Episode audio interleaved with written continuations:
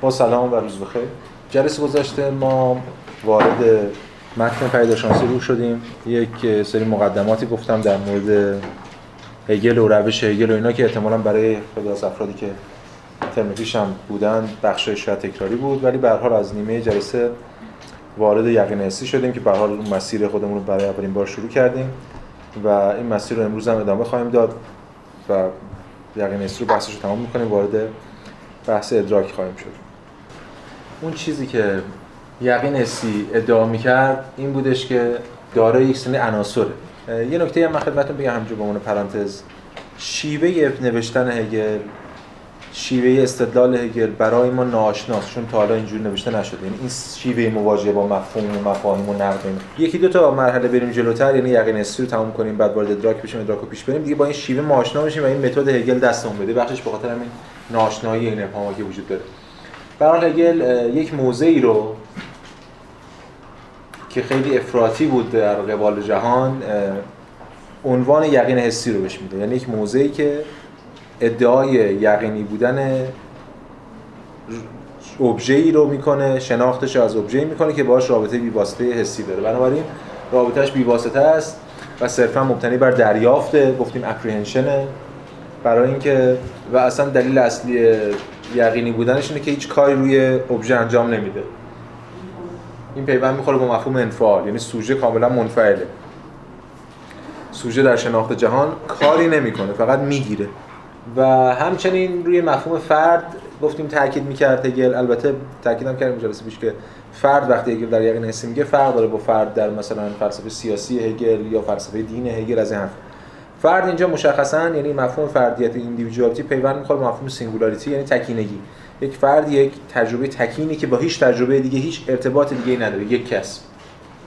یقین حسی ادعا می‌کرد و اینکه یه عنصر کلیدی که مد نظر داشت و در واقع تو رابطش با ابژه کلیدی بود همون حس بود.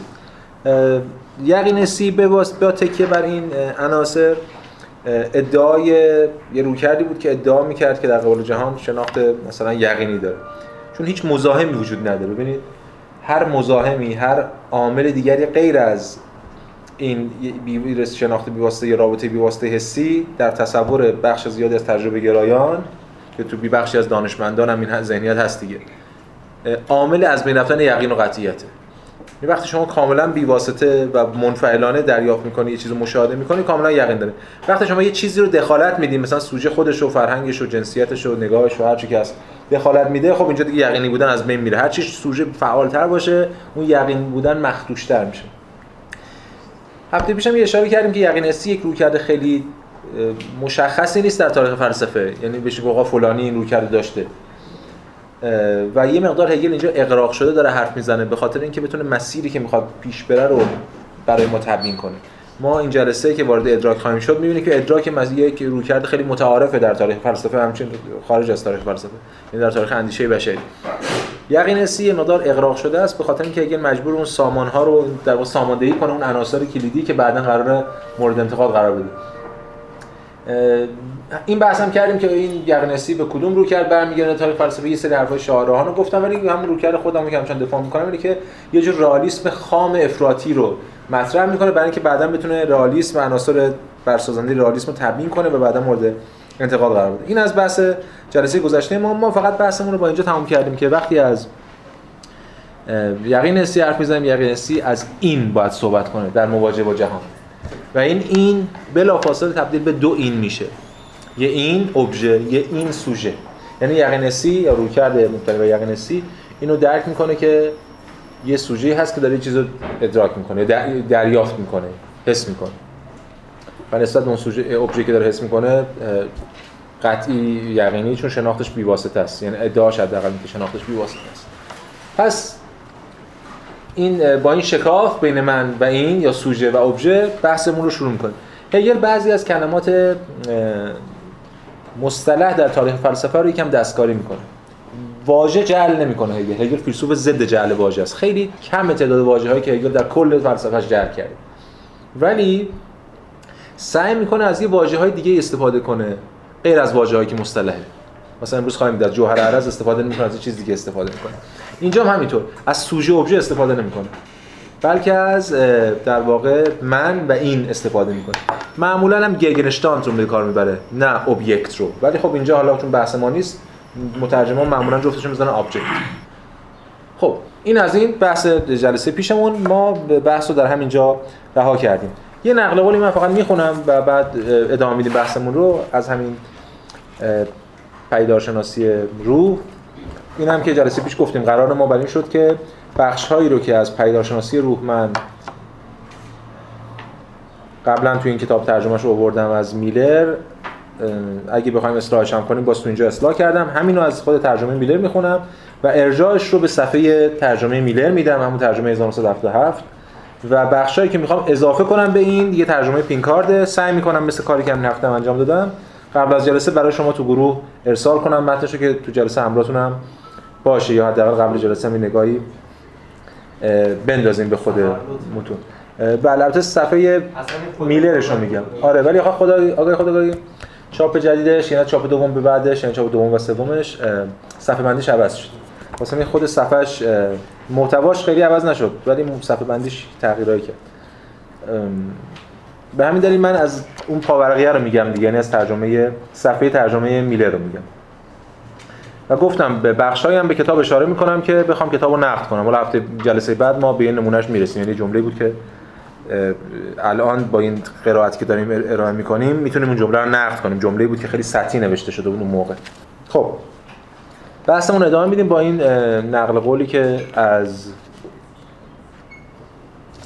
صفحه 59 ترجمه میلر. میگه ابژه هست. این ابژه همان امری است که حقیقی یا ذات است. خب این که روشن. در واقع ابژه صرف نظر از اینکه شناخته شود یا نشود هست.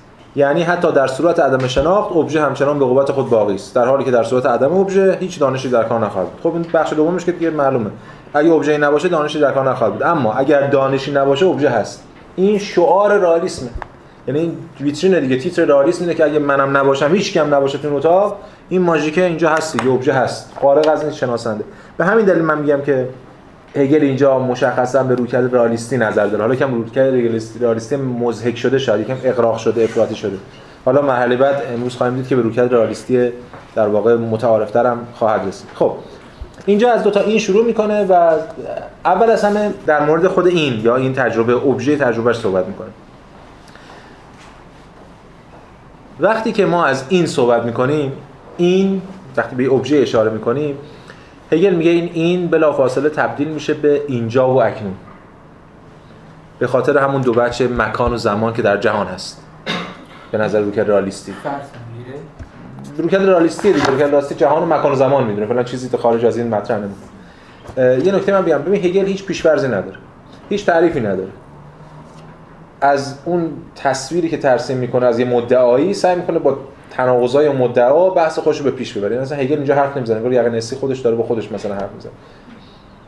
وقتی در مورد این صحبت می‌کنیم این این می‌تونه هم دلالت مکانی داشته باشه هم دلالت زمانی. چون که این بحث جهان به مسابقه یا یا شرط مواجهه ما با جهان به مسابقه مکان و زمان خیلی در تاریخ فلسفه بارها بارها مطرح شده. یعنی به مسابقه حالا هگل به مسابقه اینجا و اکنون ازش صحبت می‌کنه. یعنی خود این هم بچه اینجا داره هم بچه اکنون. میگه که صفحه 59 60 ترجمه میله میگه که در نتیجه باید خود یقین حسی را مورد خطاب قرار داد و پرسید این چیست؟ اگر ما این این را در قالب دو وجهی هستیش یعنی به عنوان اینجا و اکنون در نظر بگیریم دیالکتیک موجود در آن صورتی به همان میزان قابل فهم به خود خواهد گرفت که خود این واجدان است. یعنی این در واقع واجد اینجا و اکنونه. ما وقتی به این میگیم اینجا و اکنون یعنی در واقع اینو گفتیم. برای پاسخ به پرسش اکنون چیست؟ اجازه دهید برای مثال جواب دهیم اکنون شب است. میگه سوال مطرح می‌کنیم. اکنون چیست؟ میگه خب اکنون مثلا شب است. به منظور محک زدن حقیقت این یقین حسی آزمونی ساده کفایت خواهد کرد. ما این حقیقت را یادداشت می‌کنیم. یعنی می‌نویسیم اکنون شب است. بعد این جمله کلیدی رو هگل میگه. یک حقیقت نمیبایست هیچ چیزی را به صرف یادداشت شدن و به همان میزان با نگهداری شدن از دست بدن این گزاره اصلا گزاره هگلی نیست. یعنی خود هگل که قال هگل برای هگل حقیقت شدن اصلا یعنی ولی داره از موزه در واقع رئالیسم خام داره ادعا می‌کنه. چون ببینید تفاوت اصلی ایدالیسم مطلق هگل و رئالیسم خام که حالا بعدا تو عقل عرفی هم می‌بینیمش دو تفاوت اصلی داره. یک جوهر ثابت است. حقیقت پس ثابت است و ما می‌تونیم بشناسیمش. دو جوهر مستقل است. مستقل از ماست شی و ما فقط می‌تونیم بشناسیمش باز. هگل می‌دونیم چون که در ترم پیش هم دیدیم تو پیش گفتار مقدمه هر تا اینا رد می‌کنه. حقیقت هم در حال شدنه و هم ثابت نیست و همین که ما هم درش دست در کاری مدخلیم که حالا بهش خواهیم رسید در آخر این ترم مفصل. پس بنابراین اینجا هگل داره رو کرده یقین حسی رو مورد انتقاد قرار میده. وقتی میگه حقیقت نمیبایستی چیزی را به صرف نگهداری شدن دست بدهد روی کرده رالیستیه میگه خب شما نوشتین اکنون شب است. بعد یه زمان دیگه ای حال اگر اکنون برای مثال امروز ظهر بار دیگر به سراغ آن حقیقت مکتوب برویم میبایست بگوییم که این حقیقت دیگر حقانیتش را از دست داده یا کهنه شده است. حالا ترجمه استیل میگه دیگه. بیات شده انگار نون بیات میشه. یعنی دیگه اون کارش رو نمی‌تونه بکنه. حالا سوال اینه ببینید ما میگیم اکنون شب است. بعد چند ساعت میگذره؟ میگیم اکنون روز است. بالاخره اکنون شب است یا روز است؟ حرف هگل این است که شما نمی‌تونید فقط به فقط اکنون رو اینجوری درک کنید. چون اکنون خودش نسبت به اینکه شب یا روز باشه فراتره. ببینید باز در صفحه 60 60 ترجمه میله میگه که در این بساطت اکنون نسبت به آنچه بر آن میگذرد بی تفاوت است. یعنی اکنون نسبت به اینکه روز باشه یا شب باشه یا ظهر باشه بی تفاوته چون اکنون می‌تونه همه اینا باشه. روز بودن با اکنون بودن رابطه ذاتی نداره. ما یک چنین شی بسیطی از این نوع را که وجودش را مرهون سلب است نه این است و نه آن و در واقع یک ناین است یعنی هیچ اینی رو متعلق به خودش نمی‌دونه در ذات که به یک میزان نسبت به این و آن بی تفاوت است کلی مینام حرف ایگل در یک کلام اینه که یعنی تمام کاری که می‌خواد بکنه در طول این بحث یقینسی نشون بده شما که ادعا می‌کردید ما تجربه بی واسطه فقط با فرد داریم یعنی فقط یه در در می‌بینیم یا حالا در تا قبل از در فقط میگیم این و حداقل به این که یقین داریم هگل میگه شما وقتی در مورد این صحبت می‌کنید یا تجربه از این دارید این تجربتون کلیه. چون هم اکنون کلیه هم اینجا کلیه. باز اینجا می‌تونه خیلی جا باشه. باز خود هگل میگه. میگه که تو صفحه 60 که در واقع ترجمه میله میگه که این حکم در مورد صورت دیگر این یعنی اینجا نیز به طرز مشابه صادق است. برای مثال اینجا درخت است. من نگاه می‌کنم اینجا درخت. اگر من رو بگردانم حقیقت فوق ناپدید خواهد شد و به ضد خود بدل خواهد گشت. اینجا دیگر نه درخت بلکه در عوض مثلا یک خانه است. البته خود اینجا ناپدید نشده بلکه برعکس در طول ناپدید شدن خانه درخت و غیره ثابت باقی میماند و نسبت به اینکه درخت یا خانه باشد بی یا بی تفاوت است ایندیفرنت بنابراین با بار دیگر این خود را به منزله نوعی بساطت با واسطه یا شکلی از کلیت آشکار می‌سازد. پس این کلیه. این یک تجربه یکه نیست. این کل حرف هگل برای اینکه بتونه در واقع روکرت‌های بعدی رو نقد کنه. که هر تجربه یک تجربه کلی از این از هر چیزی. حتی وقتی ما در مورد این هم صحبت می‌کنیم این این یه تجربه کلی. اگه ادعای شناخت داشته باشه اگه بگه من حقیقتم من یقینم. چون یقین پیوند می‌خوره با حقیقت و حقیقت باید بتونه بیان بشه و بیانش هم صرفا از طریق کلیت ممکن. این از بحث هگل روی نقد این و اینجا و اینکه این و اینجا در نهایت یه امر کلی و به همین دلیل نمیشه نقد می‌کنه موضوع یقین حسی رو. یه نکته هم اینجا گفته در مورد اینکه این خود را به منزله نوعی بساطت با واسطه آشکار می‌سازه اولا این دیگه با واسطه میشه نه بی واسطه. و ثانیا اینجا از کلمه بساطت استفاده کرده. سیمپلیسیتی چرا میگه؟ من فقط مثال می‌زنم برای اینکه بحثمون یکم روشن‌تر بشه. الان البته هنوز هگل وارد این بحث نشده داره مثال می‌زنه کلی بسیطه. ما اش... اشیا و اجسام رو تقسیم کنیم. اشیا هستن. اجسام هم یه بخش از اشیاست امور به طور کلی تقسیم می‌شدن به دو دسته. بسیط و مرکب. مرکب چیزی که ترکیب میشه یعنی قابل تجزیه است. بسیط چیزی که ترکیب نمیشه. حالا شما یک در سفید رو آیا می‌تونید تجزیه کنید؟ بله می‌تونید نصفش رو همین رو تیکه تیکش کنید. اما آیا سفیدی رو می‌تونید تجزیه کنید؟ نه. سفیدی رو نمیشه تجزیه کرد. شاید به خاطر اینکه انتزاعی دیگه اصلا کار کرد تجزیه نداره. تجزیه چیزی رو به اسم امتدادی رو پیش شرطش باید داشته باشه هر چیز. حرف ایگل اینجا اینه کلی بسیطه. به این معنا که نمیشه. مثلا شما یک انسان من انسان مسابقه یک جزئی یک مستاق میشه تیکه تیکه کنید. ولی یه مفهوم انسان رو میشه تیکه تیکه کنیم نمیشه اصلا بی معنیه این همون حرفی که افلاطون می‌زد یادتون باشه این همین استدلال به کار می‌برد برای اینکه در عالم مسل عناصر بسیطن. اینجا تجلیاتشون در واقع قابل تجزیه شدن و به همین دلیل مرکب. این از بحث اون کلمه بساطت وابسته که این بساطت رو میگه. من اینا رو همه رو دارم میگم. این بعضها رو داریم می‌کنیم جلوتر اینا رشد خواهند کرد و شکوفی خواهند زد. در گام های بعدی یعنی ما خیلی از اینا که هگل اینجا مطرح می‌کنه و رد میشه رو یکم جلوتر روشنتر میشه برامون چرا هگل این حرف رو زده و چه سودی داره برای ما. اما یه پرانتز اینجا من باز می‌کنم. یعنی هگل باز کرده اینجا. و توی اون پیوستار استدلالی بحثش نیست. ببینید ما یه قراری با هم گذاشتیم که عمل کردن بهش البته واقعا ساده نیست ولی سعی می‌کنیم بهش پایبند باشیم. اونم این است که از اول کتاب پیدارشناسی رو از همین اولین جمله یقین حسی. که هفته پیش خوندیمش. تا آخر کتاب پیدارشناسی رو که قراره نمی‌دونم زمستان یا پاییز سال بعد بهش برسیم. یک پیوستار استدلالی زنجیروار وجود داره. ما حواسمون باید باشه که هیچ وقت این پیوستار رو قطع نکنیم. یعنی یک مسیری گام به گام داره طی میشه و هیچ وقت نباید قطع بشه. البته هگل بعضی موقع اینجا یه پرانتزایی باز می‌کنه. مثلا میگه در 3 4 صفحه نکته هم بگه. ولی ما برمیگردیم به اون مسیری که داشتیم طی می‌کردیم. یه حاشیه یک پرانتز اینجا هگل باز می‌کنه که برمیگرده به خود مفهوم زبان. خیلی بصیرت درخشانی توش داره که حالا راجبش صحبت می‌کنیم منو ولی ما این نکته رو میگیم فقط تو پرانتز بعد برمیگردیم به ادامه همین استدلالی که داشتیم می‌کردیم. این یکم محکم برای محکم کاری کردن بحث البته که هگل داره مطرح می‌کنه. هگل یه بحث فرعی در مورد زبان مطرح می‌کنه. میگه که زبان چی است؟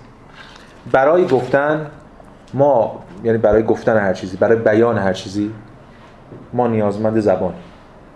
و زبان ذاتا کلی.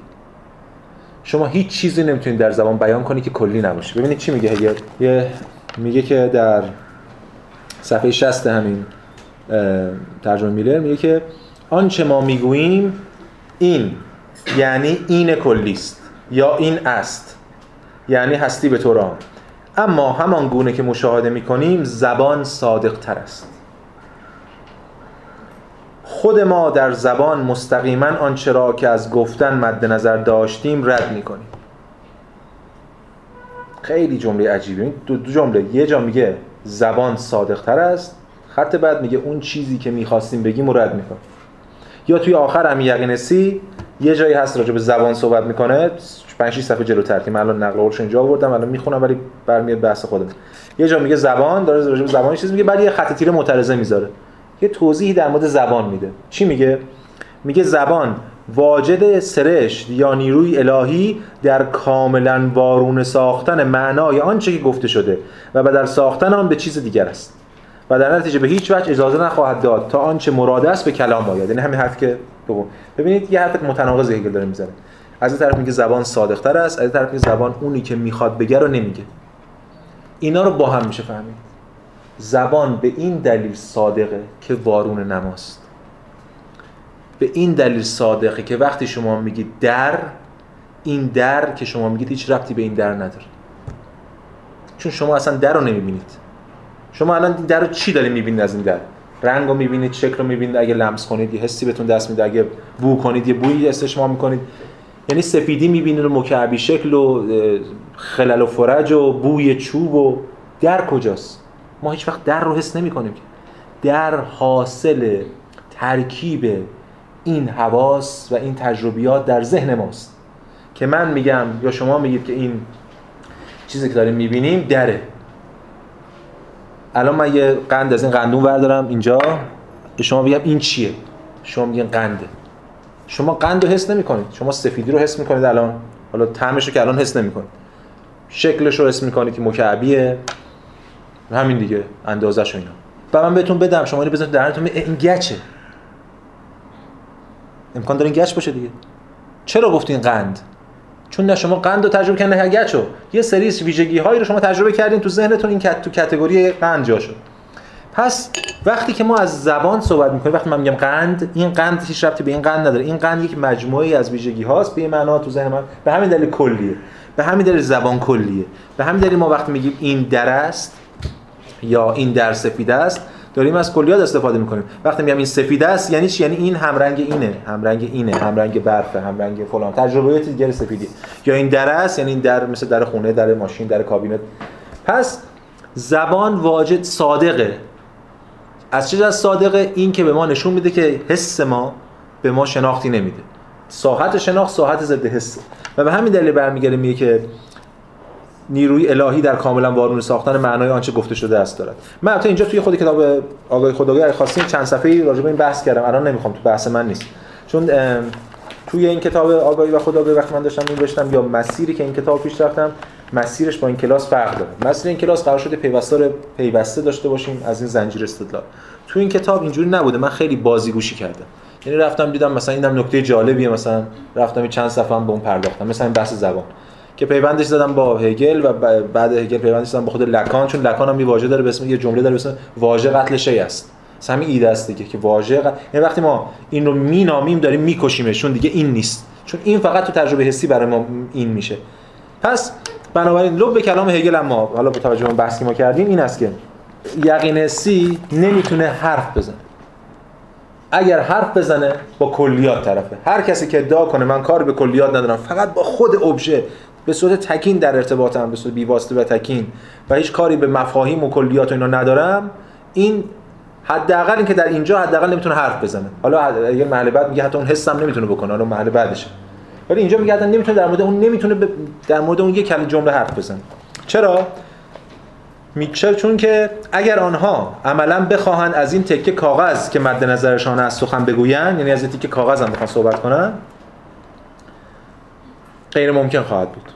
چرا که این مورد نظر یقین حسی توسط زبانی که به آگاهی تعلق دارد یعنی ذاتا کلی قابل دسترس نیست. زبان کارکرد آگاهی کلیه کلیات اطلاق می‌کنه. پس این تجربه بیواسطه من در از طریق اون قابل دسترس نیست. ببینید این تصور الان هگل داره به ما میده که اگه یک اینی هم هست بازی پرانتزی باز کنیم. ببینید هگل داره اینو بله همین دیگه. ببینید الان این تصور هست. میگم هگل الان از زبان خودش حرف نمی‌زنه داره تناقضات یقینی نشون میده. الان موضعی که حتی هگل داره اینجا بیان می‌کنه این تناقض اینه که اگه یه اینی هم هست اونجا به صورت تکین قابل بیان نیست. اینو خیلی ها گفتن. خیلی رومانتیکا میگن خیلی پست مدرن ها میگن. حتی تو عرفان ما هست تو بحث خیلی از این حرف نمیشه اونو بیان کرد که بی واسطه شهود میشه. به صورت حسی حالا حس درونی یا بیرونی هر کس انگار هگل داره میگه اون چیزی که ما بهش میگیم زبان که حاصل کلیاته دستش به اون نمی‌رسه. هگل اینو میگه دیگه. که این حسی مورد نظر فلان فلان توسط زبان قابل دسترس نیست. این البته به معنای رویکرد حس هگلی نیستا انگار هگل الان اینجا داره یه چیزی رو پشت به صورت ناآشنا باقی می‌ذاره. ما می‌دونیم که هگل این کار نمی‌کنه. ما می‌دونیم که هگل در واقع اون پشت رو هم زبان من می‌دونه. می‌خواد بگه چیزی که زبانی نیست هم وجود نداره.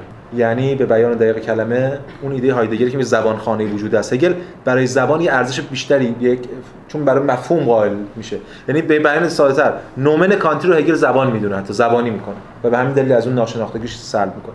ولی ما کار به خود هگل یا فلسفه هگل رو کلی نداریم. ما الان در این دقیقه داریم صحبت می‌کنیم در مورد که یقین حسی نمی‌تونه شناختش رو بیان کنه. چون بخواد بیان کنه میشه کلیات و کلیات هم به همین دلیل میفته تو مفاهیم و همین داستان.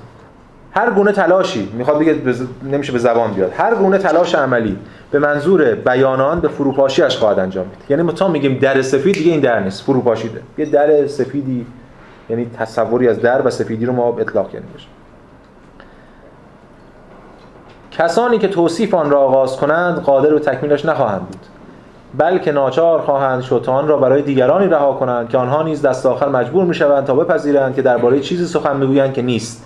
کلیات رو بهش اطلاق کرد. حرف هگل پس این نیست که این واقعا به ذات زبان زبانی نیست یا همچین از این حرفا. می‌خواد بگه یقینسی نمی‌تونه حتی بیان کنه اون چیزی که می‌خواد بگه. این پرانتزی بود که باز کردیم بستیم. یعنی یه ضربه کاری به یقینسی این که یقینسی نمی‌تونه بیان کنه. بیان لازمش کلیات خب اما یقینسی چیکار می‌کنه؟ فرار می‌کنه به درون من. یعنی ببینید الان نشون داده هگل که این همون اینجا و اکنون کلی و به همین دلیل بیواسطه و تکین نیست. پس یقینسی که در این مثلا مورد نقد قرار میره سراغ من و در من خانه می‌کنه. این هم هست. یک نکته من خدمتتون باز بگم در مورد روش هگل. ادعای هگل حداقل اینه و ما نشون خواهیم داد که بخش اعظم پیدارشناسی هگل سعی می‌کنیم اجرا کنیم. این است که وقتی داره نقد می‌کنه به گفتیم از منظر هگل نقد نمی‌کنه که. انگار نقدش درونیه. دیالکتیک درونیه دیگه. درون زاست یعنی به خود یقین حسی داره با خود یقین حسی یقین حسی نقد می‌کنه. مثلا همین مفهوم مثلا چون کلیت رو به کار برده. این کلیتی کلیت هگلی نیست. کلیتی که یقین هستی می‌گفت من نیستم هگل می‌گفت تو خودت همونی مثلا. یا حتی در مورد این اصطلاحاتی که به کار می‌بره. ببینید به بیان دیگه حالا خیلی بخوایم ساعتر صحبت کنیم. به هر مرحله از پیدارشناسی روح به هر روی کردی هگل اجازه می‌دهد که تا اونجا که می‌تونه خودش دفاع کنه. یعنی نقدش می‌کند در اون و بعد خود هگل میره جای اون میشینه و سعی می‌کنه ازش دفاع کنه. مثل اینکه خودت خودش به خودش شطرنج بازی و بعد نقدش می‌کنه. و بعد میره جای خودش میشینه و خود یعنی ببینید خیلی نکته جالبش تو بخشای از این کتاب دفاعهای هگل از برخی رویکردها می‌کنه که خود اون رویکردها از خودشون نمیشه دفاعی نکرده مثلا در بخش رمانتیک و روشنگری در روح یا حتی تو دین در دفاع از دین در مقابل عقل مدرن یه دفاعهایی مطرح می‌کنه هگل از دین در مقابل عقل مدرن که هیچ دینداری تا اون موقع از دین نکرده بود. چرا؟ چون هگل معتقد زمانی به تمامی رو کرده میشه رفع کرده بیان دیالکتیکی کلمه که تا اوج توان خودش جنگیده باشه. الان هم همینجوریه ببینید یه رو کرده گفته که یقین رسیدم این میگه اما امکان داره شما یه، یک موزه یک گام جلوتر بردین. بگین اصلا من در مورد این کلی حرف نمی‌زنم. من در مورد منم حرف می‌زنم. یعنی من تجربه منو دارم. من که تکین هستم. من که یکیم. من که کلی نیستم. ابژه کلی من کاری بشنم من در مورد تکینگی خودم حرف می‌زنم. من یه تجربه تکینی از این دارم. من. و این من چون تکینه من چون در واقع فرده من فردیه. پس بنابراین من می‌تونم همچنان از اون یقین بیواسطه دفاع کنم. هگل حتی اینم نقد می‌کنه. چی میگه؟ میگه که این من هم حتی کلی لب کلامش اولش میگه میگه که در صفحه 61 میگه که در نتیجه اگرچه یقین حسی به درستی از ابژه بیرون رانده شد اما هنوز کاملا مغلوب نشده بلکه صرفا به درون من عقب نشینی کرده است. این بارها در تاریخ فلسفه اتفاق میفته مثل لاک پشت دیگه این ضربه بهش می‌زنه میره تو خودش. از بیرون احساس خطر می‌کنه میره تو خودش. موزه شکاک هم همینه موزه سوبژکتیویستی هم همینه. موزه حتی میشه گفت اگوی اصطلاحی حسل هم همینه. هر وقت شما در مورد جهان خارج تردید کردین یه معدن یا منبع خیلی قابل اعتماد داریم مثل من نفس ذهن رو هر چی هست. میرون پشت پناه میگید و کسانی ضربه خیلی کاری زدن که اون اونم زیر سوال بردن مثل هیوم. هیوم شناخت جهان خارج هم زیر سوال می‌بره گام بعد میره نفسم زیر سوال می‌بره دیگه هیچ میره رو هوا. حتی خود کانت هم که بیرون رو نومن می‌کنه و ایدالیسم باز یه من ادراک اصطلاحی نفسانی یه پرسپشن اون پشت حفظ می‌کنه یادتون هست که یک من اصطلاحی ترانسندنتال آی یه منی از اون پشت. این منم در واقع به درون من عقب نشینی کرده. حالا هگل می‌خواد بره اون منم زیر سوال ببره بگه منم کلیه. چی میگه هگل؟ هگل میگه من این من درخت را مشاهده می‌کنم و می‌گویم اینجا به مسابق درخت. اما یک من دیگر نیز خانه ای را می‌بیند و ادعا می‌کند که اینجا نه یک درخت بلکه در عوض یک خانه وجود داره هر دوی این حقایق واجد اعتباری یکسان هستن. یعنی من دارم اینو میدم. میگم این در شما داری اونو می‌بینیم این پنجره. من شما داره این پنجره رو می‌بینه من من داره این در رو می‌بینه. هر کدوم درسته هر دوتاش درسته. هر دو من یعنی پس یه تناقضی در من باز به وجود اومد. همون که قبلا در این به وجود اومده بود. به بیان دیگر هر دو در بیواسطگی مشاهده و یقین و اطمینانی که در قبال دانستهایشان دارند مشابه هستند. اما یک حقیقت در دل دیگری نیست و نابود میشه یعنی همدیگر نقض می‌کنن. منظورش این خب منظور چیه؟ باز اگه پایینتر تو صفحه 62 میگه. میگه که من در مقام امری کلی است که دیدنش نه همچون دیدن یا دیدن یک درخت یا خانه بلکه صرف دیدن است. که اگرچه به واسطه سلب این خانه درخت غیره فلان بساطت می شود اما در تمام موارد نسبت به آنچه برام میگذرد بی تفاوت است. پس من همانند اکنون اینجا یا این به طور عام صرفا امری کلی است. پس خود این منم کلیه. وقتی من میگم من دو تا نکته داره اولا منهای دیگه هم داریم. همونش که گفتیم اکنون روز اکنون شب است اکنون روز است. من می‌تونم بگم من درخت می‌بینم شما می‌تونید من خانه می‌بینم. پس من تکثر در من هست. از طرف دیگه خود منم در زمانهای مختلف تجربه مختلف دارم. من الان دارم در می‌بینم من الان دارم پنجره می‌بینم بازم این من است. در خود این منم یک کسرتی وجود داره. در خود این منم یک کلیتی وجود داره به نظر هیگل و به همین دلیله که اینجا خود این من رو هم نقد می‌کنه میگه خود این منم ذاتا کلی. اما یقین حسی اینجا که حالا من اینجا از ابژه انگار رانده و از سوژه مانده شده یه موضعی می‌گیره. این موضع موضعی که به نظر ما منطقی تر می‌رسه از همه. یعنی شاید مواضعی که گرفته تا حالا مقدار در واقع غیر قابل پذیرش بود برای اینه که میره اون وسط میست یعنی چی؟ یعنی میگه من اصلا کار ندارم که منای دیگه چی دارم می‌بینم. اصلا هم کار ندارم که اینجاها و اکنونها چی هم. من در این لحظه این در این خاص رو دارم تجربه می‌کنم. یقین دارم. تمام شد. یعنی راجع به آن صحبت می‌کنه. یک آن. آن من آن این. این مفهوم خیلی خیلی مهمه. این مفهوم آن. به ویژه بعدها توی پست مدرن ها چون در مقابل اون کلیت مفهومی هگل اینا از یک آن دولوز و نمی‌دونم دریدا و حتی بلانشو مقاله داره راجع به اینو نمی‌دونم باتای و همین لویناس و از این آن. یه آنی که فرا مفهومیه چون می‌دونم وارد ساحت مفهوم بشن باید کلیت سازی بشه. و کلیت سازی همون داستان همون نقدهایی که همه یا به مدرنیته دارن یا اندیشه مدرن دارن و به ویژه اندیشه هگل داره همین از یک آن از یک آن یکه دفاع می‌کنن و هگل اتفاقا اینجا اجازه میده یقین حسی بره در اون آنش بیسته یعنی به اون محله آن برسه. به یک فردیت محض. چی میگه؟ میگه که صفحه 62 63 ترجمه میده. بنابراین من این من بر اینجا به عنوان یک درخت اصرار میورزم و اصلا سر بر نمیگردانم تا اینجا برای من بدل به نادرخت شود. همچنین من این حقیقت را نادیده می‌گیرم که من دیگر اینجا را به عنوان یک نادرخت می‌بیند یا به این مسئله توجهی نمی کنم که خود من نیز در زمان دیگر اینجا را به عنوان نادرخت هر چیزی که می‌تونستی کسرتی یا کلیت ایجاد کنم من رها می‌کنم. فقط به این آن می‌رسم. به عنوان یک نادرخت یا اکنون را به عنوان یک ناروز خواهم پنداشت. بلکه برعکس من تنها یک عمل شهود محض هستم. من به نوبه خود بر این حقیقت که اکنون روزه است یا اینجا یک درخت است تاکید می‌کنم. و در این حال دست به مقایسه میان خود اینجا و اکنون فعلی با اینجا و اکنون دیگر نمی‌زنم. بلکه قویا به یک رابطه بیواسطه اصرار می‌ورزم یعنی اکنون روز است. اکنون همین الان برای من در همین من این تجربه محقق شد. اینو که دیگه نمی‌تونه رد کنه هگل. از نظر یقینستی اینو که دیگه این آخرین جایی که یقینستی می‌تونه بهش عقب نشینی کنه. حالا هگل میگه قبول. خود همون آن چیست؟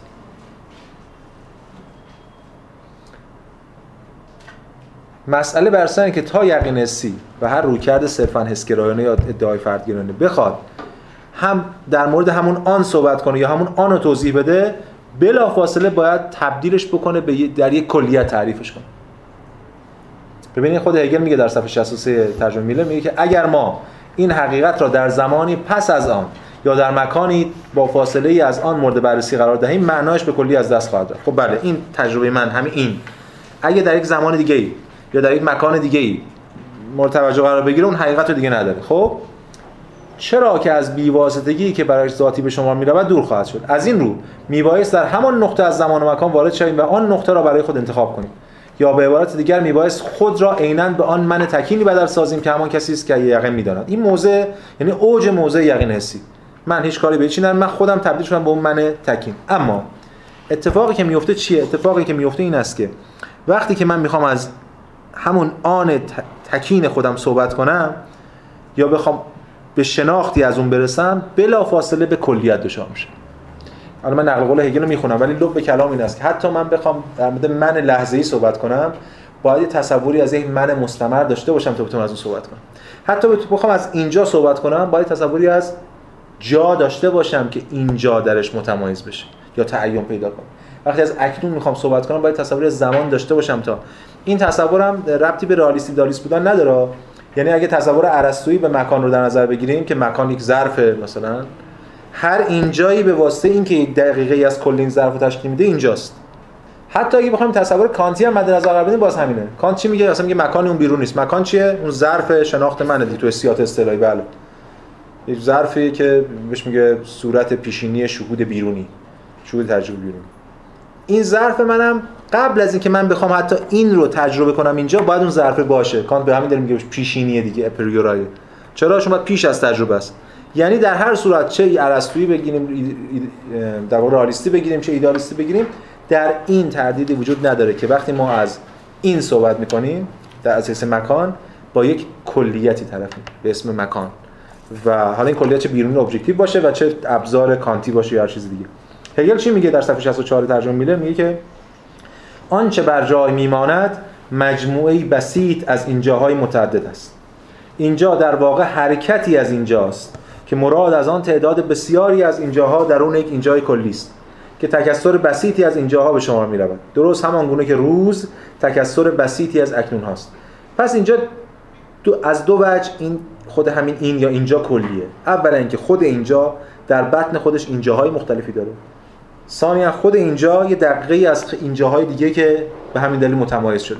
صرف نظر از این بحث رتوریکی که هگل اینجا مطرح می‌کنه سوال یعنی شاید بگیم جنبندی یا لب کلام بخوایم خیلی دم دست در ارائه بدیم این است که شما وقتی از یک چیزی می‌پرسین چیست یعنی از چیستی می‌پرسید بلافاصله در ساعت کلیت هستید. همین دلیلش خب جوابتون زبانه که کلیته. و هم که خود مفهوم چیستی. یعنی خود دانش. هر چیزی رو شناخت وحدت بخشه. شما نمی‌تونید چیز رو بشناسید مگر اینکه وحدت ببخش اینو از تو همین دوره دوستانی که بودن در طول چند ساله بارها بار از اون ابتدای یونان می‌گفتیم لوگوس یعنی وحدت بخش به کسرات. هر شناختی وحدت بخش. من وقتی در میگم این در در رو می‌شناسم یعنی چی؟ یعنی من به تجربیات کثیری که داشتم از درهای مختلف یک کلیتی بخشیدم و این در رفت اون وحدت بخشیده شده وقتی میگم سفیدم باز همینطور با چیزای دیگه. هر شناختی وحدت بخش. پس حالا حداقل تا این موضوعی که اینجا داره. یقین حسی شاید وجود داشته باشه به این معنی که من یه تجربه تکین حسی دارم.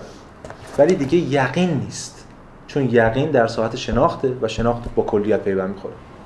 شما وقتی یقین داری که بتونی اثباتش کنید نه به این معنا که من اصلا قبل از هر مفهومی یا قبل از هر بحثی چون یه چیزو دارم تجربه می‌کنم باز یقین دارم. بی معناست. می‌تونید تجربه چه می‌دونم عرفانی داشته باشین از یک چیز یکی من کار بهش ندارم الان در حال حاضر. ولی وقتی حرف از یقین می‌زنید یعنی در ساعت شناخت اینو در اوج اعلای شناخت مطلق قرار می‌دید اینو هگل داره مورد انتقاد قرار میده در واقع دقیقاً. پس بحث یقین حسی در حقیقت با این عبارت تموم میشه. یعنی فصل یقین حسی اینجا به عنوان نمونه جزئی از این به طور عام به نوبه خود همبودگی بسیطی از اینجاهای متعدد است. یه همبودگی یه کوگزیستنسی داریم. اینجاها همه هستن و این اینجا به واسطه که در اینجاها هست اینجاست. وگرنه دیگه اینجا نیست. همبودگی بسیطی از اینجاهای متعدد است. به بیان دیگر امری کلی است بنابراین یقین حسی به این حقیقت پی می‌برد که در عوض شناخت چیزی به طور بیواسطه میبایست حقیقت آن را دریابد یعنی آن را ادراک کند. این آخرین جمله فصل یقین حسی اسم یعنی میگه دیگه الان یقین حسی فهمیده که دیگه نمی‌تونه اینو بیواسطه درک کنه به اون شکلی ما فکر می‌کنه بلکه باید اون رو ادراک کنه. بعد جمله بعد ما در واقع جمله اول فصل ادراک که در واقع ترجمهش هم کردم و براتون فرستادم تو همین هفته. است بند 111 که براتون فرستادم. دقیقا اول بند 111 اینو میگه. میگه یقین بیواسطه به حقیقت دست نمییابد زیرا حقیقتش کلی است. در حالی که این یقین یا اما این یقین خواستار دریافتن این است. ادراک برعکس فلان فلان فلان. این نکته رو باید مد نظر به لحاظ فرمی. فصل بندی ها در کتاب پیدارشناسی روح یک امر استراتژیکه. یک امر حساب به این معنی حساب شده است که بچه آموزشی و تعلیمی, تعلیمی داره. در حقیقت این کتاب کلش یه فصله. هیچ تمایزی این فصول وجود نداره. چون که آخرین جمله هر فصل با اولین جمله فصل بعدش در واقع تو یه جایی وجود یعنی یک رو کرد. ببینید در حقیقت اینجوریه بس که یقین اسی یه نقدهای مطرح میشه بهش یعنی خودش تناقضات ایجاد میشه میره موزه می‌گیره باز تناقض داشته میشه میره موزه دیگه می‌گیره تناقض داشته میشه میره میره و برای نتیجه می‌رسه که دیگه یقین اسی دیگه باید اسمش ادراک باشه. و تبدیل میشه به ادراک. همون یقین حسیه مثل کسی که توی بعضی دقایق چون تاریخی میشه ما اینو راحت‌تر می‌فهمیم. مثلا چه می‌دونم دقیقه انقلاب. انقلاب کی فرانسه. یه دقیقه قبلش یه اتفاقاتی میفته اتفاقاتی میفته و بعد ساخت مردم روکرش تغییر میشه ساختار تغییر می‌کنه میان شاهو گردن می‌زنن ساختار تغییر می‌کنه و بعد وارد هیچ فضای جدیدی میشه اینجا گسستی اتفاق نیفتاده. ولی ما برای اینکه تعیین کنیم به لحاظ آموزشی که داره اتفاق میفته میگیم قبل از انقلاب بعد از انقلاب. این تمایز این اسامی و این نامهایی هم که هگل به اینها می‌ذاره اینجوریه. اینا تمایز یقینسی ذاتا از ادراک جدا نیست. یقینسی در واقع از ابتدا ادراک بوده هنوز نمی‌دونسته. حالا ادراک هم دچار تناقضه و در ابتدا فاهمه بوده ولی نمی‌دونسته. هگل مثلا توی حالا شناسی نه توی کتاب درس گفتارهای تاریخ فلسفهش اول فصل اسپینوزا یه جمله عجیبی میگه. حالا نقل مضمون می‌کنم. میگه که اگه کسی دقیقش هم یادشه بگه من. اول دکارتو میگه توی فصل در واقع جلد سه تاریخ فلسفه که فلسفه مدرن. دکارتو میگه و بعد وارد اسپینوزا میشه. اول اسپینوزا برمیگرده میگه که نقل به این مضمون که اسپینوزا دکارت حقیقیه. یعنی اسپینوزا همون دکارته که به یه سری تناقضات دوچار نیست. یعنی دکارت اگه به اون تناقضات دوچار نبود مثلا مجبور نمی‌شد نمی‌دونم یه بحثای بی ربطی نسبت یا یا بحثایی که در واقع خود منطق خودش رو نقض می‌کنه رو انجام می‌داد اون وقت دیگه می‌شد اسپینوزا انگار. یعنی این همونه ولی دیگه مواجه شده با خودش. این ما رو یادآور همون بحثی که هفته پیشم کردیم در مورد خود معنای آفبونگ در دیالکتیک هگل. در هگل هیچ چیزی دور ریخته نمیشه. هیچ روی کردی دور ریخته نمیشه به معنی که غلطه بندازیم دور. چون اصلا غلطی وجود نداره. بلکه هر روی کردی به واسه تناقضاتش نفع میشه ولی رفع میشه. یعنی حفظ میشه و در محلی بعد ارتقا پیدا می‌کنه. و باز تناقضات بعدی و باز این مسیر مسیر تاریخ دیگه. مسیر هم علم هم تاریخ برای هگل. اینجا اتفاق داره میفته یعنی یکی روی کردی بود به اسم یقین حسی دچار تناقضات شد. دیگه یواش یواش اسمش عوض شد دیگه نمی‌تونه خودش رو یقین حسی بنامه خودش رو باید ادراک بنامه. چون فهمیده که دیگه نمی‌تونه بی واسطه جهان رو بشناسه.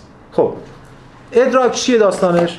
به محل ادراک که می‌رسیم ما الان وارد یک رویکرد دیگری شدیم. ادراک یا پرسپشن؟ ترجمه آلمانیش خیلی جالب. وارنمونگ وار نیمون یعنی نیمون یعنی همون حالا گرفتن در دریافتن و فهمیدن اینا. وار یعنی حقیقت.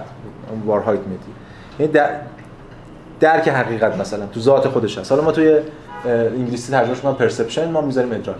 ببینید چه عناصری چه شاخصهایی داره در مقابل یقین حسی دیگه بی واسطه نیست. دیگه فهمیده که شناخت در چون با مفهوم پیوست پیوند خورده با, درک. دریافت نیست بلکه درک. اون بحثی که هفته پیشم کردم مورد apprehension و comprehension و دیگه فرد سر و کار نداره. دیگه می‌دونه اینی که داره می‌بینه فرد نیست بلکه جزءه هفته پیشم با صحبت کردم در مورد تفاوت فرد و جز. فرد یعنی به مسابقه امر تکین به هیچ چیز ربط نداره ولی جز جزئی از کل همواره. و دیگه سوژه درش منفعل کامل نیست بلکه فعالشون داره فکر می‌کنه شون داره مقولات و هر چیزی که هست تحلیلاشو اطلاق می‌کنه کلیات طبقه بندی و دسته ذهنی اطلاق می‌کنه. و به همین دلیل علاوه بر اینکه حسه فهمم هست. حسش از بین نرفته چون هنوز حسه. هنوز داره این در رو می‌بینه.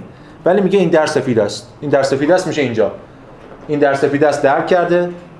در بودن اینو درک کرده پس دخیل بوده. سفیدیشو درک کرده. تو طبقه بندی دخیل بوده. فعال این در رو جزئی از درها جز از مقوله درها طبقه بندی می‌کنه و می‌دونه تجربهش تجربه با واسطه ای این مرحله دقیقا مرحله درکه. دقیقا توی ابتدای فصل ادراک بند 111 که ترجمهشو فرستادم براتون از پینکارد میگه که همون جمله اولش خوندم بعد میگه ادراک برعکس برعکس یقین حسی آن چیزی را در میابد که در چشمانش به منزله امری کلی وجود دارد. بله چشم ادراک با امر کلی سر و کار داره. همان گونه که کلیت فی نفسه اصل این ادراک است دقایقش نیز دقایقش یعنی یعنی یه بار سر فرصت باید در مورد کلمه Moment صحبت کنیم چون بحث‌های مختلفی هم تو آلمانیش داره. دو تا Moment داریم در آلمانی که جنسیتشون هم فرق می‌کنه. یه بار یه بخش از جلسه رو بهش اختصاص خواهیم داد. ولی فعلا اینجا منظور از دقایقش همون اجزای مؤلفه هاشه مؤلفه هاشی بوده؟ من و این بوده دیگه. این هم یه دقایقش نیست که به نحوی بی واسطه میان خود تمایز می‌گذارن کلی یعنی من در مقامی که امر کلی من در مقام کلی و ابژه در مقام کلی. این چیزی نیست که الان بگه. این رو یقین حسی دریافته بود و الان داره تای... این داره خودش به خودش میاد من تا حالا مثل مثل وقتی که شما مثلا یه دفعه توی توی قفلتی بودین از یک مسئله بعد یه دفعه به شما اطلاع میدن اه راستی می‌دونید اون کسی که اومده فلان حرفو زده مثلا آدم فلانی بوده که دیروز دیدم اونو گفت. پس تا دوباره همه چیز بازخوانی میشه بر اساس این ساختار جدید. این اصل برای ما ظاهر شده است. همون کلی بودنشه و پذیرش ما از ادراک بدین طریق دیگر پذیرشی پدیداری نیست. آنگونه که در یقین حسی بود. بلکه بیشتر پذیرشی ضروری است. اینم باز بر حال ترجمه اینجا پینکارت کرده فنومنال. این پذیرش دیگه فنومنال نیست. البته ما خود مفهوم فنومن رو اینجا هگل استفاده نمی‌کنه. خود مفهوم فنومن رو یا فنومنولوژی رو این هم از اون چیزای عجیب داستان. تو کل کتاب پیدارشناسی روح به غیر از عنوان روی جلدش هگل سه بار کلمه فنومنولوژی استفاده کرد. این اصلا خیلی ربطی به انگار انگار اصلا عنوان ربطی به کتاب نداره. این عنوانی که می‌دونیم اون آخر در واقع بهش رسیده. ولی کلمه که اینا ترجمه کردن خیلی به فنومن در واقع ارشاینونگه میشه به نمود ترجمهش کرد یا پدیدار شدن اینجور چیزا. حالا اینم باز یه نکته‌ای داره ما رسیدیم بهش در موردش صحبت کنیم این چیزی که اینجا داره میگه اینه که این دیگر پذیرشی پدیداری نیست یعنی پذیرشی ظاهری نیست. پذیرش نیست که صرفا از طریق مشاهده حاصل شده باشه. بلکه فکر دستن در کار ازش. ما فقط یه چیز رو تجربه نمی‌کنیم مثلا تکیم بی واسطه و احساس کنیم یه چیز پذیرفتیم یقینی رو. بلکه دستن در کار فکر. حالا ببین روی دیگه چی میگه؟ میگه که بلکه بیشتر بیشتر پذیرشی ضروری است. اینجا ضروری رو در مقابل تصادفی قرار میده. پذیرش حسی تجربه حسی تجربه تصادفی. ما این درخت اون خانه. اما تجربه مفهومی باید تجربه ضروری باشه. چنان که اگه یادتون باشه ترم پیش یعنی پاییز زمستان در مورد ضروری بودن علم کلی هگل حرف زده بود. این تجربه ضروری میگم الان ما وارد بخش ادراک میشیم که مشخصا وارد بحث‌های ارسطو میشیم. ما بعدها یه علمی یعنی خود هگل هم اشاره می‌کنه. یه علمی داریم که ضرورت قوانین حاکم بر این شناخته پذیرش فهم مفهومی رو می‌سازه. اون علم بهش علم منطق. علم منطق چیزی نیست جز ضرورت بر, بر ساخت یعنی ضرور کشف و نشان دادن ضرورت میان روابط و تحلیل و اینجور چیزا. و اگه یادتون باشه حتی هیوم که داره ضرورت شناخت جهان خارج رد می‌کنه ضرورت ریاضیات منطق نمی‌تونه رد کنه. این حالا هگل داره اشاره به اونم می‌کنه ولی بیشتر تاکید بر اینه که تجربه حسی تجربه تصادفیه. اگر ما علم به دنبال امر تصادفی نیست که علم دنبال اینه که شما یه قاعده ضروری کلی داشته باشید. علم دنبال کلیت و ضرورت این قاعده که همیشه هم, هم میگن دیگه. از ارسطو تا کانت. شرط قانون کلیت و ضرورته. یعنی necessity ه و universality یعنی حتما اتفاق بیفته و همه جا اتفاق بیفته. وقتی میگیم آب در فشار ثابت در 100 درجه جوش میاد یعنی چی؟ یعنی هر جایی که با بذارین همین کلاس هم اون کلاس هم نمی‌دونم تو اون فشار ثابت حالا باشه. کره ما یا هر چیزی. و هم این که همیشه کلیت و ضرورت باید داشته باشه به ذات نه تصادفی حالا این اینور به جوشون حالا هر دفعه دعا کنیم که ای کاش آب این دفعه به جوش بده نگاه علم حداقل حداقل علم چیز اینجوری نیست. بله اون همینه. هست همین ایده اومده بیرون. ضرورت افلاطون چون تو این جهان پیدا نکرد برد یه جای دیگه. عواملی که ازش می‌تونه ضرورت اخذ کنه یعنی ایده در عالم ایده. چون این عالم عالم شدن بود. شدن هم افلاطون هنوز جهان بینی پارمیدسیه دیگه. حقیقت ثابته و این عالم چون عالم شدنه ضرورت نمی‌تونه پیدا کنه. این عالم عالم تصادفه. پس یه عالمی بسازیم عالم ضروریات یعنی ایده ها کاری که شیرین و بعد هگل می‌کنه این که این عالم رو تبدیل به ضرورت می‌کنه. خود شدن رو تبدیل به ضرورت می‌کنه. البته هنوز ما نرسیدیم بهش ولی این حرفی که شما زدین حرف درستی به معنی که ریشش بلاس فلسفی برمیگرده به خود افلاطون و قبلش حتی به پارمیدس پس بنابراین ما شاهد هستیم که این بحث ادراک در ابتدای بحث ادراک در واقع ما با یقین طرفیم که داره به خودش آگاه میشه و این منطق رو به پیش می‌بره. خب من قبل از که با ادامه بدم بحثو یک دو سوال جواب بدم. اگه سوالی هست بعد می‌تونید ادامه بدم بس بفرمایید شما. به یه معنی این شناخته گفتید تحول دچار تحول میشه دیگه. مثلا یقین حسی دچار تحول میشه وارد بحث ادراک میشه. ما فهم خود این یه پدیده منفرده دیگه. یعنی چی فهمه؟ ما گفتیم که اون فهم همین تحول. تحول. یعنی تجربه با واسطه دیگه از خود این موضوع نداریم که. این تحول یقین حسی یقین حسی چجوری داره تحول میشه؟ آگاه میشه از این تحولش منی که موضع یقین حسی داشته. ببینید ما که داریم این کتاب رو می‌خونیم دو نوع رو کرد این کتاب داریم. خود هگل هم تو متنش این دو نوع رو هر دو تا رو کنار هم داره. یکی ما به مسابقه اون چیزیه که هگل به ما میگه فنومنال ابزرور یعنی ناظر پیدا شناختی. ما بیرون وایسادیم این کتاب می‌خونیم انگار داریم تاریخ می‌خونیم. یعنی داریم می‌خونیم می‌بینیم فرآیند آگاهی چه اتفاقات افتاد براش. و تو تاریخ هم که می‌خونیم روند ضروری امور هم شاید ببینیم که آقا شبش مثلا این با اون بسته بود مثلا کود بعد فرداش کودتا شد. مثلا از سیای پول فرستاد که اینجا کودتا شد. قبلش می‌تونیم شر... نسبت ها رو در بیاریم که چطوری روند ضروری وجوده ولی به عنوان ناظر بیرون اما فقط این نیست. بلکه در حقیقت در کنار اینکه ما داریم اینو مثلا ناظر پیدا شناختی می‌خونیم ما توی خود این فرآیند تفکر هم هستیم. چون ما خودمون هر مرحله به یعنی خود هگل داشت اینه که من به مسابقه ناظر بیرونی نمیشتم بلکه دارم شرح حال هر کدوم از اینا از زبان خودشون و تنش های درونیش میگم. یعنی ما داریم در درون این اتفاق میفته پس ما هر دو تا این رویکردها رو داریم. هم از بیرون به مسابقه روند پیدا شناسی و هم از درون به مسابقه همین روند استدلالی که خود ما ذهنمون باش درگیره. این دو بچه. خب؟ دیگه به نوعی داره توضیح میده. یعنی که استاد این که یعنی باید از یه, م... از یه جایی مبنایی داشته باشه. اون مبنا وقتی که اینجا به در واقع من شما از من صحبت کردید زیاد ما از من من نیست که داره اینا رو به در واقع تصرف می‌کنه. اینجا اصلا سوژه که وجود نداره. پس کی داره این کار رو انجام میده؟ هگل داره توضیحی از جایی رو میده اینجا که به در واقع هم ببینم سلف ریفرنس به در واقع اینجا که اون مبنا اون موتور به در واقع انگیختگی به در واقع درونی از کجاست که در واقع خیلی داره اینو توضیح میده ببینید این یه بحث مفصلی. این که واقعا آغازگاه هگل به چه من آغازگاه است؟ و اون چیزی که شما بهش موتور محرکه هگل از چیه؟ و چرا هگل یقینستی انتخاب کرده می‌تونست آغازگاه های دیگه انتخاب کنه که میشه؟ اما اولا هگل این ایده فلسفه بدون پیشفرض رو از نظر من حامی این ایده است. یعنی پیش‌فرض رو با خودش نمیاره. حتی من میگم من شما اشاره کردین این منه رو هنوز توضیح ندیم همونجا خود کلیت هم هنوز توضیح ندیم یعنی چند دقیقه دیگه می‌خوام یه توضیح در موردش بدیم. یا خود حتی ابژه رو خیلی توضیح ندیم ما.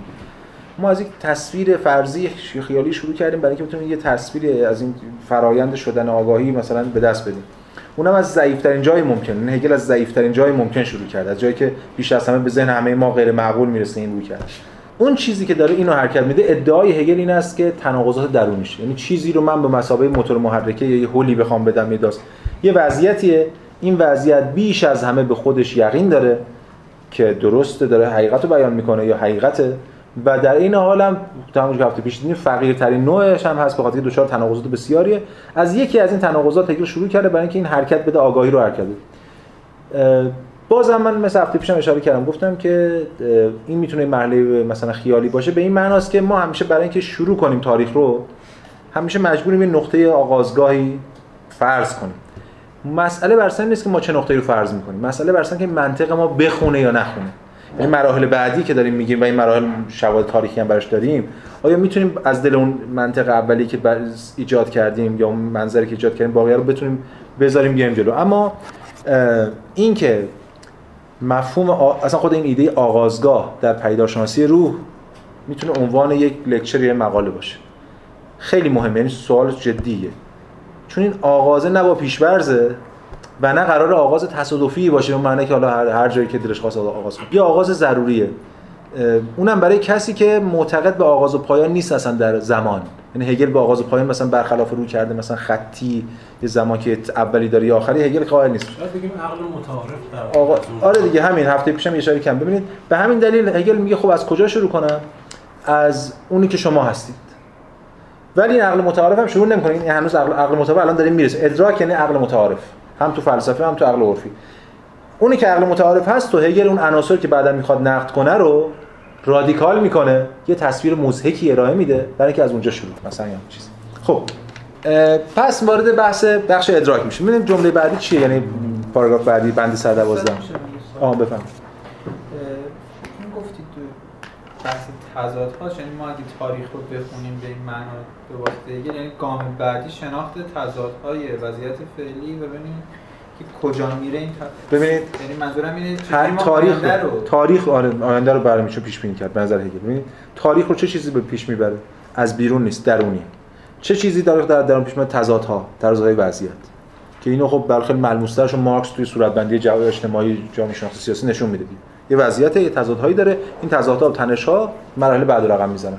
این تضادها بیرون نیستن تضاد در درون یک وضعیت از درون این وضعیت تضادی برمیخیزه و این وضعیت رو میپاشونه یا تنش ایجاد می‌کنه و مرحله بعدی برای ازلاق پس شما اگر به ساختار کلی این جامعه حالا جامعه فلسفه دین هر چی که هست ساختار کلی اون امری که داریم در موردش صحبت می‌کنیم واقف باشین و ببینید چه نیروهایی دست اندر کاره و چه تضادی داره ایجاد میشه می‌تونید بگید فرداش چجوری داره پیش میره.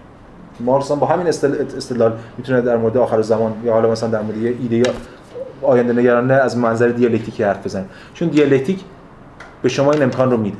اما این یه بحث دیگه است که آیا خود دیالکتیک درست هست یا نه یا میشه این کار کرد یه بحث دیگه ای رو. خب بند 112 دیگه ما وارد ادراک می‌خوایم بشیم مثلا می‌خوایم ببینیم ادراک چیه. از آنجا که اصل ابژه یعنی امر کلی در بساطتش نوعی امر کلی با واسطه است ابژه باید این کلیت را در خودش به منزله ماهیتش بیان کند و بدین طریق خود را شیعی دارای ویژگی های بسیار نشان دهد. پس خب این روشنه. اصل ابژه اون چیزی که باعث شده ما از از یقین حسی بیایم بیرون. هویت ما. ببین هویت هر مرحله چه چیزی هویت ما رو برمیسازه؟ آن چیزی که ما رو از دیگری متمایز می‌کنه. ببینید الان چه چیزی هویت منو برمیسازه؟ اگه من میگم هویت چیه؟ من میگم کجا؟ اگه مثلا اینجا باشم در بین شما همه ایرانیان میگم من مثلا بچه فلان شهرم. ولی اگه من الان توی یه کشور دیگه باشم تو اروپا باشم مثلا میگم من ایرانیم. هویت منو نسبتا با دیگری تعیین می‌کنه. اگه من در جنگل تنها باشم میگم من انسانم. هویت من انسان بودم تعیین می‌کنه در مقابل اون دیگری. هویت من دیگری تعیین می‌کنه. این خب یه ترفند هگلیه. یعنی نفی هگلی اینجا داره خودش نشون میده. من چیز نیستم جز دیگری. این هویت منو دیگری داره تعیین می‌کنه. این یه بحث خیلی مفصله میشه در کلی هم بحث در مورد بحث هویت گرایانه و اینا در عرصه بین‌المللی و نشون داد چجوری هویت افراطی توی اروپا چجوری شکل می‌گیرن مثلا. پس هویت ادراک همون دقیقی که ادراک یقین حسی نیست یعنی امر کلی. به همین دلیل هگل میگه اصل ابژه یعنی امر کلی فلان فلان. اصل اصل اینجا همون Prinzip آلمانی یا principle انگلیسی.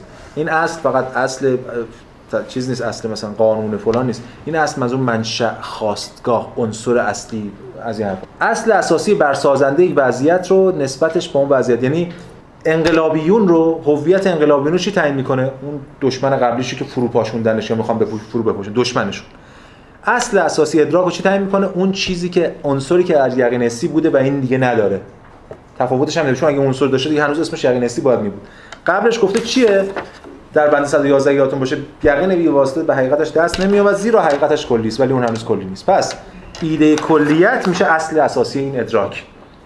این یه نمونه است یعنی در تمام تقسیم بندی های دیگه اهم از سیاسی اجتماعی تاریخی فلسفی اقتصادی هنری دینی اصل اساسی چیز در نفیش با دیگری تعیین می‌کنه مثلا.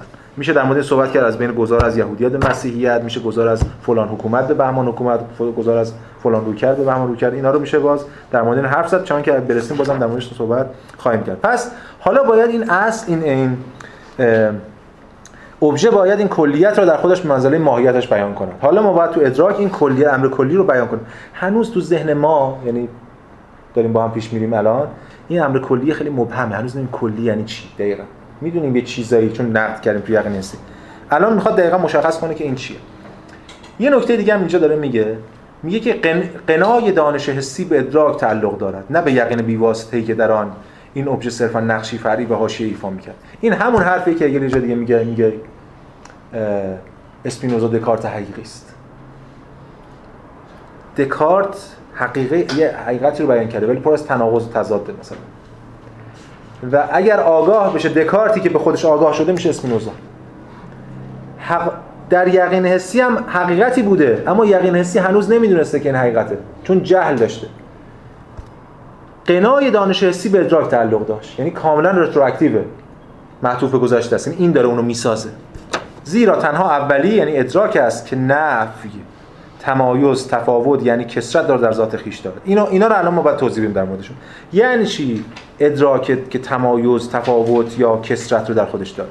ادراک چجوری اینو داره؟ خیلی رو... یعنی گام بعدی ما گام خیلی ساده ایه یعنی گام روشنی برای ما. مرحله ادراکی مرحله ای که خیلی به ما نزدیک مرحله ادراکی دقیقا مرحله عقل عرفیه. همین قرار نیست من چیز خاصی درس بدم. تو یقین کمی باز افراطی شده بود. الان همونه دیگه. آره. اولین چیزی که ما از یک ابژه می‌بینیم چیه؟ مثلا این در اولین چیزی که ما از یک ابژه می‌بینیم چیه؟ چیه؟ رنگش مثلا. شکلش مثلا. اولین چیزی که از این می‌بینیم ما ویژگیاش این همون گفتمان رئالیستی هم همین می‌گفت دیگه. میگه اونجا چیزیه یه سری ویژگی‌هاییه. حالا اسمش رو تو تاریخ فلسفه چی می‌ذارن ویژگی می‌خوایم بذارین. صفت بذارین خصلت بذارین. دیگه چی؟ لاک به اینا میگه کیفیت کیفیت اولی ثانوی کیفیت بذارین. تو نگاه جوهر عرضی بهش میگن عرض یه جوهری اون پشت. همه اینا. یعنی یه چیزی داره از اون به من می‌رسه. من اینجا چی دارم؟ یه سری دستگاهایی دارم. چشمی دارم و گوشی و بینی و فلان و فلان. یه اندام هایی که اون ویژگی رو می‌تونم ثبت کنم. پس اولین چیزی که از اون می‌رسه به من ویژگیه. خب حالا ببینیم هگل چی میگه در مورد این ویژگی؟ این ویژگی همون چیزی که ما بهش میگیم امر کلی. الان بهش اشاره خواهیم کرد. در صفحه 68 ترجمه میلر میگه که در نتیجه عنصر حسی همچنان حضور دارد. اما نه به طریقی که بنا بود تا در وضعیت یقین بیواسطه حاضر باشد. در واقع این عنصر حسی نه به عنوان موضوعی تکین بلکه به عنوان امری کلی یا به عنوان امری حضور دارد که به عنوان نوعی ویژگی تعریف خواهد شد. این هم ما گفتیم کلی کلی کلی امر کلی در ادراک همون ویژگیه. ما یه چیز غیر از این می‌گفتیم؟ سفیدی این در که من دارم میبینمش کلیه دیگه. چرا؟ چون با سفیدی های دیگه در ارتباطه. و به واسطه اصلا با سفیدی های دیگه در ارتباطه من به این میگم سفید. اصلا خود این در به واسطه که با درهای دیگه در ارتباطه من بهش میگم در و چیزای دیگه. پس ویژگی چیزی یعنی ویژگی هاش همون کلیاته. و اتفاقا ترجمه هم که می‌کنن چون این آلمانیش آگنشافته ترجمه که هم پینکارت کرده هم اینوود کرده هم میلر کرده پراپرتی. پراپرتی خیلی از این جهت خوبه که ترجمه به درد ما می‌خواد چون بعدا باش کار داریم. پراپرتی علاوه بر اینکه میشه ویژگی یه کارکرد حقوقی هم داره. میشه چی؟ مالکیت دارایی. My properties یعنی مثلا دارایی های من مثلا املاک من یاد می... و در واقع ما از من تو منطقه رئالیستی این ویژگی ها رو دارایی های در می‌دونیم. البته ما خواهیم دید که اینجوری نیست. چون بعد از کانت نشون داد به ما که این دارایی های ماست. و این قرار ما این دارایی هامون رو پس بگیریم از اون گفتمان رئالیستی. به همین دلیل این پراپرتی ایده خوبی. ولی من تو فارسی نتونستم چیزی پیدا کنم که هم به ویژگی و خصلت صفت باشه و همین وجه حقوقی کارکرد حقوقی داشته باشه. واسه همین گذاشتم هم ویژگی. ولی می‌خوام بگم اینم مد نظر داشته باشیم که پراپرتی یا همون آیگنشافت این قابلیت داره یا اون آیگنشافتن که حالا جمعش میشه. متعلقات. متعلقات اون در نمیاد دیگه. متعلقات هم میشه. ولی ولی اونی که این صفت بچه صفت رو نمیده بشه. خب. اینجا اوج و قلب فلسفه رئالیستیه ببینید چی میگه؟ این صفاتش به نظر هگل از همدیگه مستقله. صفحه باز 68 ترجمه میله میگه که از آنجایی که این ویژگی ها در بساطت امر کلی بیان شدن این تعینات تنها با خودشان در ارتباط هستند. آنها نسبت به دیگری بی‌تفاوتند و هر کدام با خودش سر و کار دارد و از سایرین آزاد و مستقل است. هر کدوم از این تعین ها هر کدوم از تعین های یا همون صفات یا ویژگی های یا دارایی های یک شکل یا ابژه نسبت به دیگر صفات بی تفاوتن. ایندیفرنت یعنی سفیدی این ذاتا ارتباطی با مکعب بودنش نداره. این دوتا ذاتا ارتباطی با شیرین بودنش نداره. چرا؟ چون شما شیرینی هایی دارین که مکعبی نیستن. یا سفید نیستن. بله؟ این فرض رو از صحبت می‌کنیم دیگه. فرض نیستن نشونتون فرض نکردم. چیز آیا رابطه ذاتی بین سفید بودن و مکعب بودن این برقرار است؟ من میگم نیست. چرا؟ چون سفیدی داریم که مکعب نیست. شیرینی داریم که شکلاتیه. اصلا سفید نیست. از اون ور شیرینی داریم که مکعب نیست. از اون مکعبی داریم که شیرین نیست. پس اینا رابطه ذاتی با هم ندارن. وگرنه این مثال نقض می‌شد براشون دیگه. اوکی. پس اینا صفاتشون حداقل تا اینجایی که ما اومدیم از منظر ادراکی. شاید علم بیاد اثبات کنه که شیرین بودن این دلیل سفید بودنش بی ترتیب میشه. اینا نشون دادم پشت. الان فعلا در این موزه ادراکی. رنگ های ویژگی های با هم رابطه ضروری و ذاتی ندارن. به همین دلیل میگه هر کدام با خودش سر و کار دارد و سایرین آزاد و مستقل است. اینجا ما این این ایده ویژگی ها ما رو سوق میده به سمت ایده ای خواه ناخواه. به این که خب این چیه که این ویژگی ها رو پس نگه داشته کنار هم؟ اگه اینا به ذات رابطه با هم دیگه نداره این همون چیزیه که دقیقا به شگل میگه شیعیت. همون هود بگیم یا نس بگیم دینگ هایت اگه یادتون باشه در تاریخ فلسفه هم ما وقتی برای اولین بار در حالا تلبیه نزد افلاطون و بعد صراحتا نزد ارسطو مفهوم جوهر رو مطرح کردیم همین کار کرده داشت. هگل از دوگانه جوهر عرض استفاده نمی‌کنه از دوگانه ویژگی و شیعیت استفاده ولی همونه دقیقا. جوهر استدلالی که برای جوهر می چی بود؟ یادتون باشه تو فلسفه یونان. می‌گفتیم که این صفات نمی‌تونن رو هوا باشن. چون سفید نداریم ما. ما در سفید داریم گچ سفید داریم قند سفید داریم. ولی سفیدی کجا؟ سفیدی نداریم که. سفیدی قائم به ذات نیست. سفیدی باید همچین چیزی باشه که میشه آویزون بشه. شما هم الان چشتون رو ببندین راجع به سفیدی فکر کنید سفیدی رو تصور کنید باز یه شکل سفید رو باید تصور کنید چیز سفید. چون سفیدی رو نمیشه تصور کرد. سفیدی قائم به غیر ما می‌گفتیم این اعراض قائم به غیرن ولی یه چیزی باید باشه اون زیر که اینا روش سوارن که اون قائم به ذات. بهش می‌گفتیم یه چیزی که اون زیر وایساده و اینا روش سوارن. یعنی یونانیش میشه hypokeimenon یا substratum اگه یادتون باشه ترجمه انگلیسی جوهر هم همین رو گفتیم substance. sub اون زیر ایستاده. اینا روش سوار. اما خیلی جالبه ما هیچ وقت اونو نمی‌بینیم. همونش که امروز هم اشاره ما هیچ وقت در رو نمی‌بینیم. اون دری که اینجا هست به مثابه شی ما هیچ وقت تجربه نمی‌کنیم. ما چه تجربه می‌کنیم؟ رنگش و شکلش و طعمش و هر چیزی اون جوهره اصلا به حس در نمیاد. ما میگیم چون این ویژگی ها رو داره یه چیزی پس بنابراین باید اون پشت باشه که اینا رو کنار هم نگه داشته. اگه اون نباشه اینا وا میرن. سفیدی و مکعبی و اینا جدا میشن. این ایده یونانی جوهره که اون یعنی همون ایده در واقع یونانی جوهر. که خیلی جالبه خود واژه جوهر به یونانی میشه اوسیا. اوسیا دقیقا باز به یونانی میشه اون مصدر توبی یعنی بودن. این صفات باید باشن. بودنشون ببین یه سفیدی هست. یه مکعبی شکل بود. این مثال بهتر خودمون. یه سفیدی هست. یه شکل مکعبی هست. یه شیرینی هست و چیزا. اینا کجان؟ بودنشون اون چیزی که پشت اینا چون خود اینا که هیچ نیستن. اون چیزی که ما نمی‌تونیم حس کنیم. اینم الان دیگه هگل چون یقین حسی رو زده دیگه کاملا در از اون گفتمان حسی فاصله می‌گیره و حقیقت رو کاملا ادراکی می‌کنه. یونانی هم می‌گفتن جوهر فقط با عقل میشه شناختش. افلاطون حتی حاضر نبود تو این جهان اینو تحمل کنه چون این جهان جهان شدنه. اصلا یه چیز چون جوهر باید ثابت باشه. شرط جوهر بر رئالیستن که ثابت باشه. یه عالم ساخت ثابتات که اون جوهر رو برد اونجا. بعد ارسطو توی بخش آلفای متافیزیک میگه چگونه می‌تواند یادتون باشه جوهر یک چیز از خود آن چیز جدا باشد؟ برمیاد می‌کشد پایین و میشه صورت و ما و بحث ماده صورت رو می‌کنه بحث هولومورفه و این دیگه جوهر عرض به معنای فلسفی کلاسیک که ما می‌شناسیم با ارسطو شکل می‌گیره و ادامه پیدا می‌کنه. اینجا هم همین اینجا هم دقیقاً هگل اینجا وارد بحث جوهر عرض میشه با مفهوم شی و همون ویژگی ها بله جوهر اسپینوزا خب اینجوری نیست دیگه. جوهر اسپینوزا خیلی پارمیدسیه دیگه. این جوهر یه حقیقت مطلق یک پارچه است اون بیرون. ما می‌رسیم جلو ترکم بهش. همه اینها تجلی اون یه جوهره. یعنی همین این در همین قند همون فلا همه یه جوهره. یه جوهره که اینا حالات مختلف و تجلیات مختلف دارن با هم. بله اینا وحدت وجودی. وحدت وجودیه دی کاملا می‌بینن ولی حالا ما باز جلوتر گام به گام به اینا می‌رسیم این روکردهای مدرن می‌رسیم. ببینید هگل چی میگه در یه مثال نمک رو می‌زنه هگل میگه که این نمک یک اینجای ساده. حالا این قندی که من مثال می‌زنم اتفاقا برادلی مثال می‌زنه تو کتابش راجع به جزء ایدالیستای بریتانیا است دیگه. اون قند مثال می‌زنه قند خیلی ملموس داره واقعا نمک رو من میشه چه مثال. این نمک یک اینجای ساده یا بسیط و در این حال متنوع است. این نمک هم بسیطه و هم متنوع. هم واحده و هم کثیر هم یه چیزه هم کلی چیزه چون کلی ویژگی داره. می‌بینه چه چیز عجیبی همون چیزی که تو عقل عرفی هست دیگه هم برداشت ما از جهان. این نمک سفید است. افزون بران زبانسوز. حالا یه شوری خیلی تندی داره. افزون بران مکعبی شکل. دارای وزنی خاص و غیره. افزون بران این افزون بران همون آلسوه که همون ترجمه آخه آلمانیه.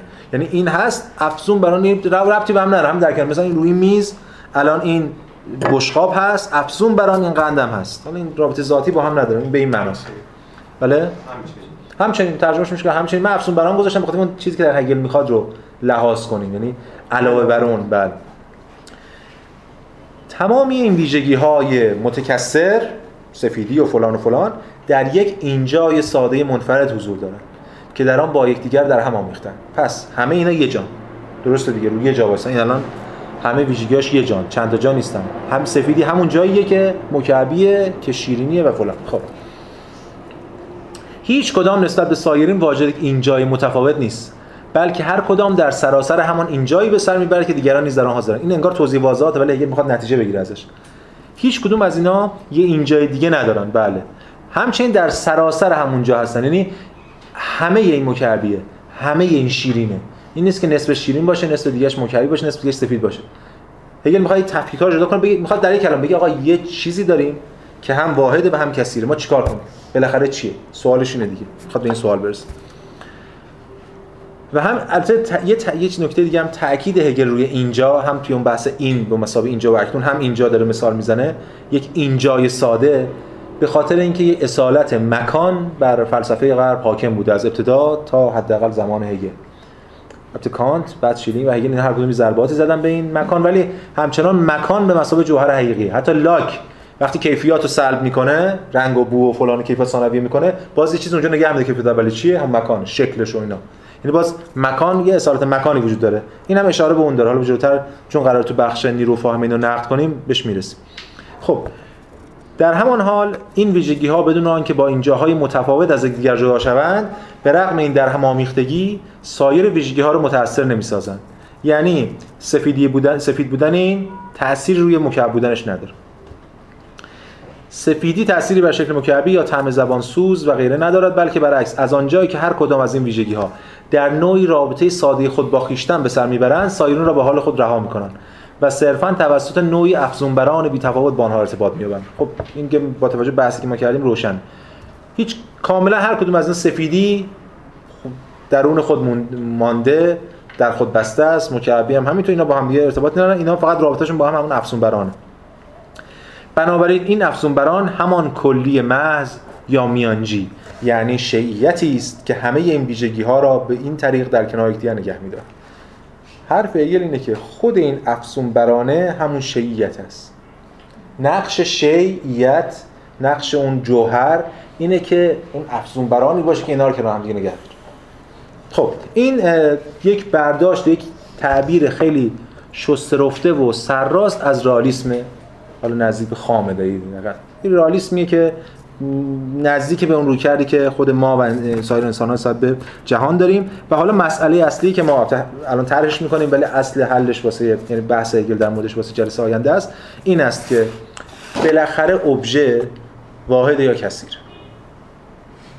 ابژه واحده. ما با یه قند در مورد یه قند حرف می‌زنیم. ولی هم سفیده هم مکعبه هم فلان. این بالاخره واحد یا کثیره. این ما رو وارد یک موزل تاریخی می‌کنه که از ابتدای تاریخ فلسفه بوده زمان هگل بوده همین امروز هم هست. موزل وحدت کسرت بالاخره سوالات اینه دیگه. یه سوال اولیش اینه که این ابژه الان واحد یا کثیر؟ سوال بعدی و مهمتر است که جهان واحد یا کثیر. یعنی جهان یک جهان واحده. اونجوری که اسپینوزا پارمدس و دیگران میگن. یه حقیقت واحد یک پارچه است که تجلیات مختلفی داره.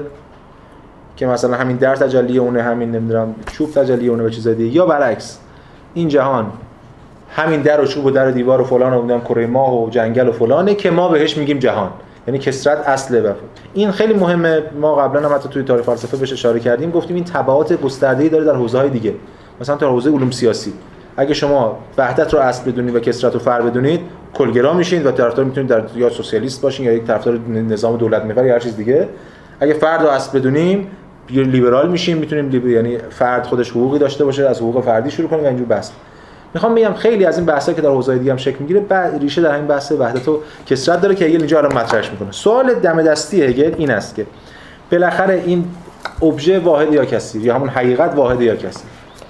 اولین پاسخی که به ذهن ما می‌رسه یعنی به ذهن عقل عرفی می‌رسه این است. که ابژه واحد است.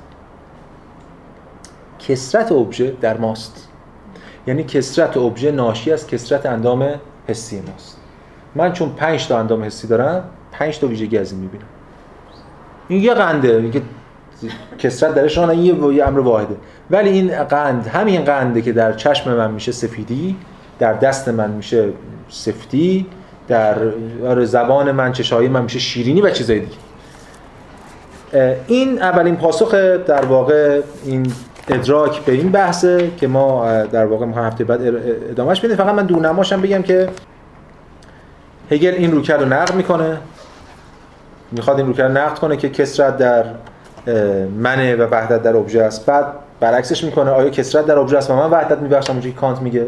اونم می‌خواد نقد کنه و بعد به اون ایده خودش که اون وحدت وحدت در این کسرت برسه که ما رو نزدیک کنه به اون رویکرد دیالکتیکی که این بحثا برای هفته آینده میمونه. بسیار اینم از بحث این جلسه ما.